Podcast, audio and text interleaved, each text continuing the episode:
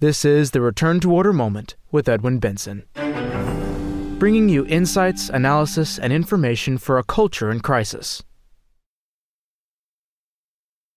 Betrayed again. Ten Commandments Americans fight on, trusting in God alone for final victory.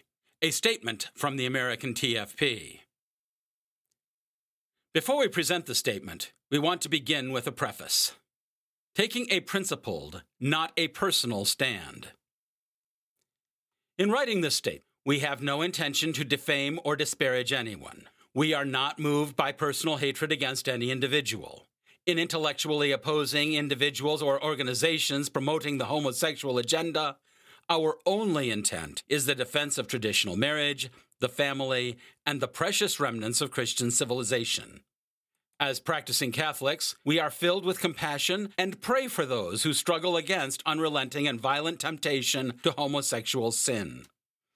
We pray for those who fall into homosexual sin out of human weakness, that God may assist them with His grace. We are conscious of the enormous difference between these individuals who struggle with their weakness and strive to overcome it, and others who transform their sin into a reason for pride and try to impose their lifestyle on society as a whole in flagrant opposition to traditional Christian morality and natural law. However, we pray for these too. We pray also for the judges, legislators, and government officials who, in one way or another, take steps that favor homosexuality and same sex quote unquote marriage. We do not judge their intentions, interior dispositions, or personal motivations. We reject and condemn any violence. We simply exercise our liberty as children of God, as stated in Romans chapter 8 verse 21, and our constitutional rights to free speech and the candid, unapologetic, and unashamed public display of our Catholic faith. We oppose arguments with arguments to the arguments in favor of homosexuality and same sex marriage. We respond with arguments based on right reason, natural law, and divine revelation. In a polemical statement like this, it is possible that one or another formulation may be perceived as excessive or ironic. Such is not our intention. And now we move to the body of the statement. Betrayed again, Ten Commandments Americans fight on, trusting in God alone for final victory. Many Americans feel betrayed by the Supreme Court's June 15, 2020 ruling in Bostock versus Clayton County, Georgia. Among these are a vast number for whom the Ten Commandments still serve as a guiding light for themselves and the nation. These Ten Commandments Americans were shocked by the court's iniquitous decision that expanded the already privileged status of homosexuals and quote unquote transgendered individuals in society. Further, it reaffirmed and consolidated the second class and persecuted state of America's Christians and social conservatives. The temptation to become discouraged and quit the fight is strong for Ten Commandments Americans. However, we must courageously resist this temptation, confiding even more in God and fighting all the harder for His glory. Our continued, ever more difficult, and painful struggle is the seal of authenticity, the proof of our love and fidelity to Him. God expects this heroic devotion as the one condition for His decisive and upcoming intervention in history. Only God can restore both church and society in America and the world. In Fatima, his Blessed Mother promised this triumph. Part A The Latest Betrayal. In a 6 to 3 vote on June 15, 2020, the Supreme Court of the United States legislated from the bench and rewrote Title VII of the 1964 Civil Rights Act. Employment discrimination based on sexual orientation or gender identity is now banned in America. Section A1 2016 Election Hopes Undone. Ten Commandments Americans feel betrayed because the Bostock decision was written by Justice Neil Gorsuch, President Trump's first Supreme Court nominee. Further, Chief Justice John Roberts, a Bush 43 nominee, joined in the majority opinion. During the 2016 general election, exit polls showed that 21% of voters saw Supreme Court appointments as the driving criterion in their choice for the nation's president. At the time, everyone wondered who would succeed Justice Antonin Scalia, who had just died. Social conservatives voted for Donald Trump, hoping to secure an adequate replacement. Justice Neil Gorsuch was chosen from a short list of 21 candidates vetted by the legal conservative movement. With the Bostock decision, Ten Commandments Americans discovered that Justice Gorsuch is no Scalia on sodomy and gender ideology. Section A2 Supreme Court rules unanimously that sodomy is normal. A closer analysis of the Bostock decision reveals that it was really 9 to 0 in terms of the court's acceptance of sodomy as normal in society. Indeed, the homosexual movement's true strategic goal was always social acceptance for unnatural vice. Laws and court decisions favoring its agenda served as stepping stones to secure this goal.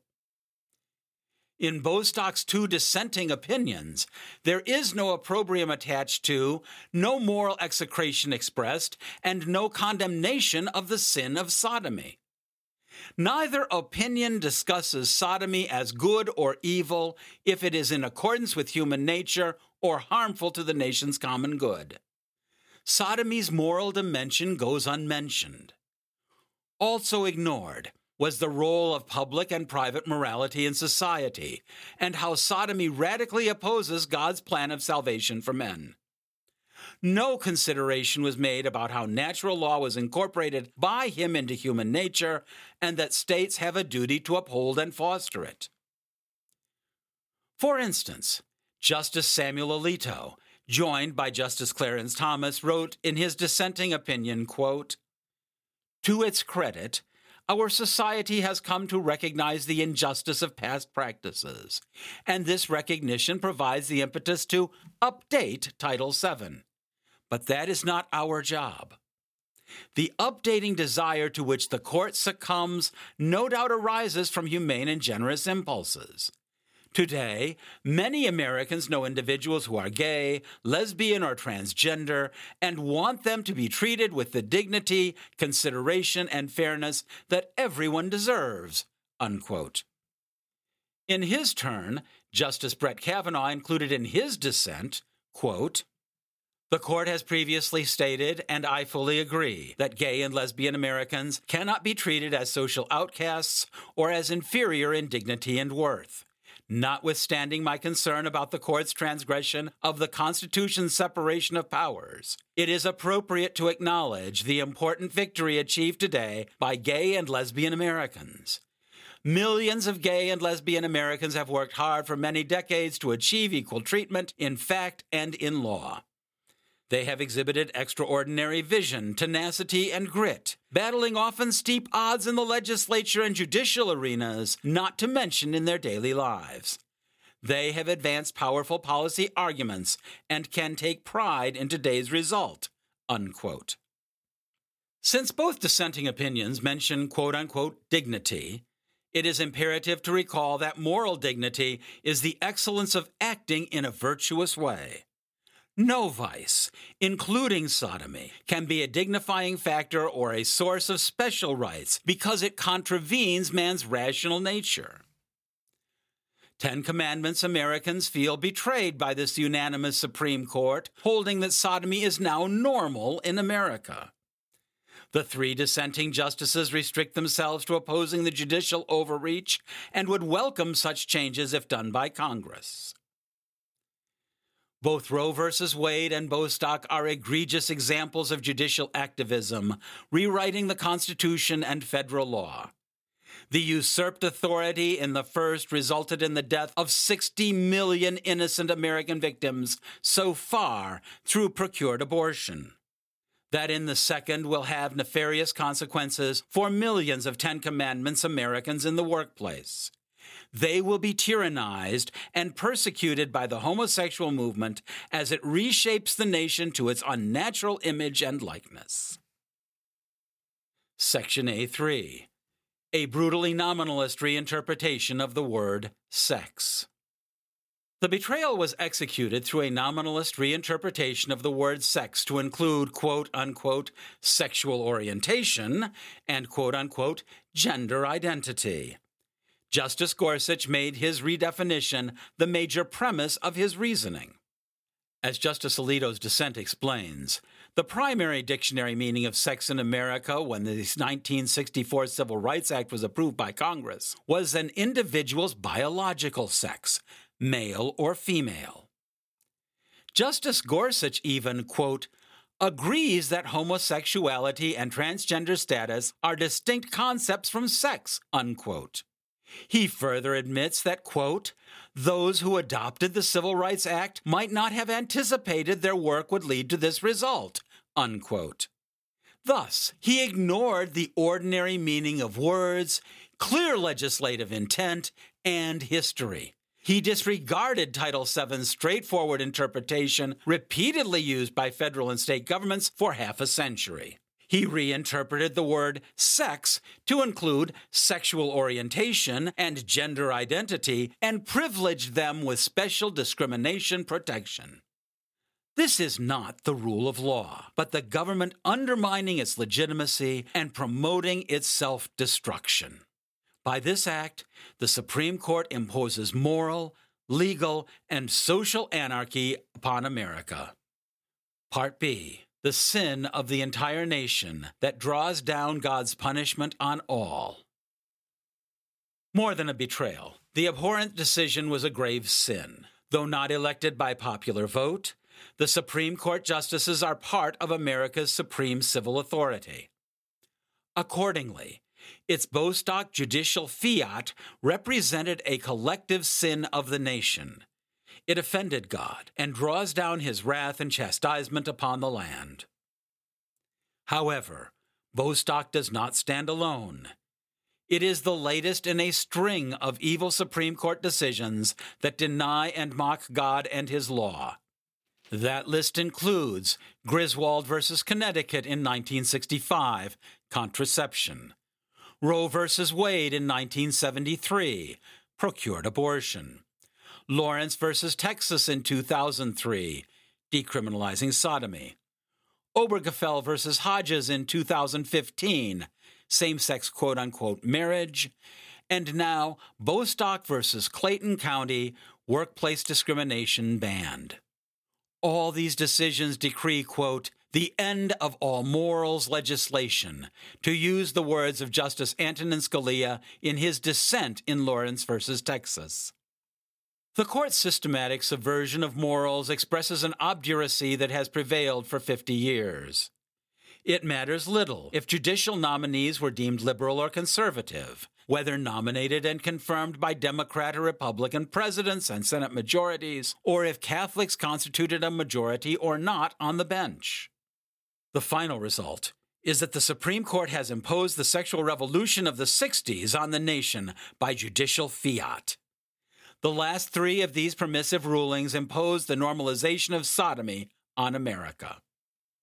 Undoubtedly, the Supreme Court's tremendous responsibility in this process stems from its decisions becoming the law of the land.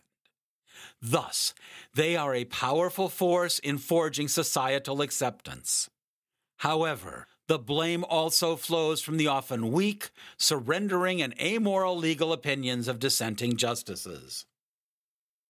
An underlying thesis in St. Augustine's The City of God is that because nations do not go to heaven or hell in the afterlife, they are rewarded or punished by God in this life for the good or evil they do. Wars, epidemics, famines, and natural disasters are among the various secondary causes used by God to punish nations. While millions of Ten Commandments Americans thankfully remain faithful to God's order to avoid the sin of sodomy, forbidden by the Sixth Commandment and natural law, he punishes the entire nation for its collective sin when the Supreme Court normalizes sodomy. Although the chastisement affects both the just and sinners, St. Augustine teaches that this suffering is a way for the virtuous to increase their fidelity and love of God. Part C The Temptation to Discouragement and Surrender. Bostock is one more lost battle in the culture war. After decades of selfless struggle, this betrayal naturally causes many social conservatives to feel dejected and tempted to give up. With the royal psalmist, their souls cry out, What profit is there in my blood? Psalm 29, verse 10. Why continue? These social conservatives might ponder. When those we championed act like Judas Iscariot and betray truth and the millions of Ten Commandments Americans who put them in their leadership positions. Like our Lord in the Garden of Olives, they cry out in anguish, My soul is sorrowful even unto death. St. Matthew chapter 26 verse 38. And as with the Savior, the tempter urges them to quit, saying, The sacrifice is disproportional and useless. It is better to retreat from the culture war and survive in a Benedict option sanctuary awaiting better times. Our divine Redeemer did not give up, and neither should Ten Commandments Americans. Instead, they must follow him faithfully through all the sufferings and the sacrifice of the cross. Only then can they merit the divine intervention that will restore America, returning it to order. Part D Why do conservatives lose so often?